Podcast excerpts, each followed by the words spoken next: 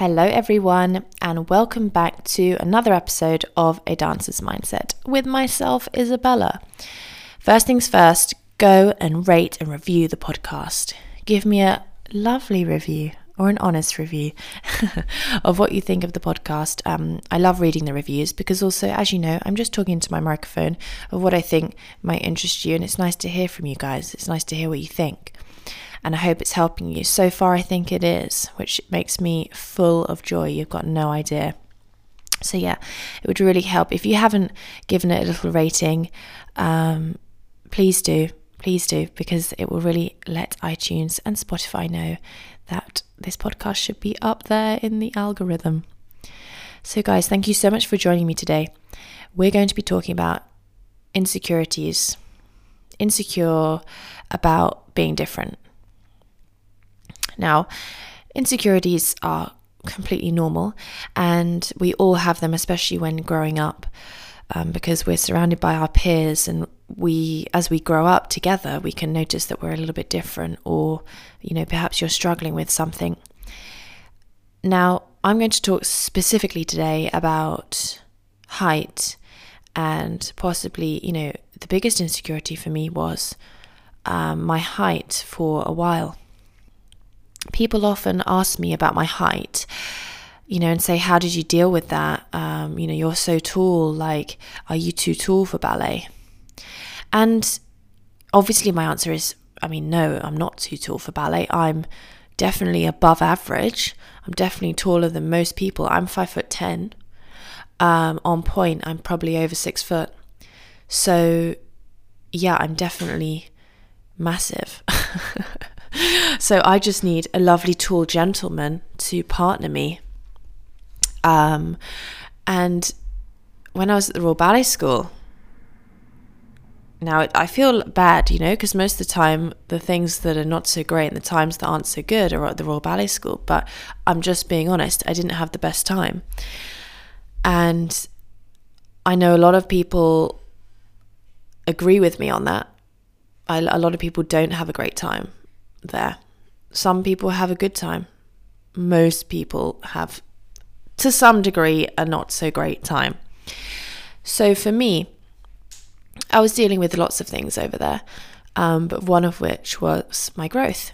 And apart from just looking different, um, I really had terrible pain. So I'm going to tell you uh, a funny story in a minute. But basically, I had terrible pain in my feet. So my feet were the thing that grew first. Can you imagine? I must have looked like a clown um, with like these massive clown feet. Um, fun. um, which didn't point very well because they weren't very strong, so a bit like flippers. Um, attractive. So I used to get pain in my metatarsals, um, and this was called bursitis. It's like little sacs of fluid inflammation that are on your metatarsals. So painful. You know, like if my pointe shoe touched my metatarsals, which obviously it did. Whenever I pointed my foot, I'd get this like excruciating sharp pain. Um, at the time, what the Royal Ballet School wasn't good at was uh, being sympathetic towards young people growing. Most of the people in my class were very small. Um, so they didn't really grow much and didn't really have these issues. I had more in common with the boys because the boys were growing like me. So they were, had like awful shin pain, as did I. I had so many shin pains. I also had um, plantar fasciitis, you know, um, which often happens when your calves are really tight and they're pulling on your Achilles, then you get pain on the base of your foot. I had all these things. So, you know, it was a lot. Um, so, yeah, I was in a lot of pain and I just felt stressed most of the time because of this pain, because I wasn't really allowed to stop either because of the lack of care going on. And apart from feeling insecure about being taller, I was feeling weaker. Okay. So I didn't feel great about myself. And um, I went through a phase of being quite insecure, you know. And one thing that didn't help was I went to the office of the Royal Ballet School once. I was called into the office. Oh, I know what happened. Yeah, I was auditioning for the upper school. So I'd already auditioned for Vaganova at this point and already got in and already knew that I, I could go there if I wanted to. But I auditioned for the upper school, actually not expecting them to give me a place because of the fact that I just felt they thought I was rubbish. I just felt because I wasn't getting much attention and um, I didn't feel loved. I didn't feel like they really wanted to help me. So, yeah, I was really surprised when they offered me a place. I was like, oh, um, oh, right, okay. And then just before I left the office, they said, oh, um, you can stop growing now. Uh, sorry, sorry, what? Uh, you, you can stop growing now. Oh, right, okay. Uh, Sure, no, no problem, no problem. Um, yeah, I'll just, I'll just uh, go and con- control that, right? so obviously, I left and I, I rang my mum, being like, "Yeah, I got a place, da, da, but um, also, how do I stunt my growth?" and obviously, um, you know, that's a super stressful thing to say. I really wish sometimes teachers would think what they're saying to dance to young people. Because, like, what even is that comment?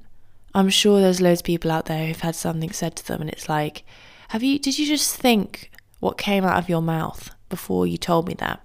You have just caused me so much trauma and emotional stress, and a comment that I'm going to take with me for years to come. Thanks. You know? Really terrible, to be honest. Anyway, um, yeah. So I was like, yeah, no problem. um, and you know, it got so bad, guys. This is how insecure I was about my height. I'll tell you now. Um, some funny stories. Basically, with my pointe shoes, the rate at which my feet grew was um, at one point absolutely ridiculous. So they grew really quick, and then none of my pointe shoes fitted. So I really needed some new pointe shoes. So I said to my mum, look, we've got to go to Freed's tonight after school because I've run out of pointe shoes. I, I don't have any shoes to wear. Um, and we've got so much work happening. Um, and she was like, oh God, oh God, okay, okay, okay, let's go tonight after school. So we, you know, left Richmond Park, ran, you know, got in the car and bolted to Covent Garden where the Freed shop is. Um, I got nine pairs of shoes. I sewed them all over the weekend and I'm not even kidding. They were slightly baggy um, in the shop and um, baggy over the weekend because I thought, oh, it's no problem. Like my feet are going to grow anyway. Let's just get some baggy pairs. By I'd sewn them all. Okay, by Monday morning, none of them fit. None of them fit, and I had to uh, not use any of them, and I couldn't even take them back because I'd sewed them all. Um, so my mum had lost all that money and I still had no shoes. So then this took me to be introduced to Bob Martin. Uh, Bob Martin was a um, bespoke pointe shoemaker. He's retired now, which is super sad because I would want to suggest him to every single student of mine because he is just like a magician. He is amazing. He is a godsend. Um, he did Darcey Bussell's shoes throughout her career, um, Marianela's shoes before he retired, um, Francesca Hayward's shoes before. Um, I think she still wears him because basically he's given his business to Bloch now, um, but he's not. They're not taking on any new customers. So Bloch make the shoes for all the customers he already has, but no more customers. Um, so I just got in there at the very end, really, maybe his last um, ten years of business, you know. Anyway, I used to ask him, I said, Look, my feet uh, are growing a lot. Like, what's the size of my feet now? And he was like, Oh, we need to give you a six and a half in um, pointe shoes. And I said, Oh my gosh, that's so big. Like, most, most of my classmates' shoe size is like a size four. Um, can you do anything for me? And he said, Yeah, no problem. Why don't we stamp size five on the sole? Um, and I was like, oh my gosh, that would be amazing. that would make me feel far less insecure. So it's so funny when people and it and it was so nice of him to do that. I didn't I don't know and I still don't know what my actual true size was because of that. Only he knows. Um, but when people would ask me in the class or even teachers like what size feet are you? What what size feet do you have? I'd look on the side and go oh look um, just just size five. And they'd be like oh oh okay. They just must look a bit larger. Like, yeah i'm only size five. But that little change um, really helped me. But that should show you just how insecure i was that i was changing the sole of the pointe shoe to a different size smaller hilarious um, but yeah so that was what was going on whilst I was at the Royal Ballet School. And then obviously when I went to Russia, it's much more diverse in a way. Um, yes, there's lots of small dancers, and my class was actually quite small, but throughout the whole school, there's like really tall dancers as well.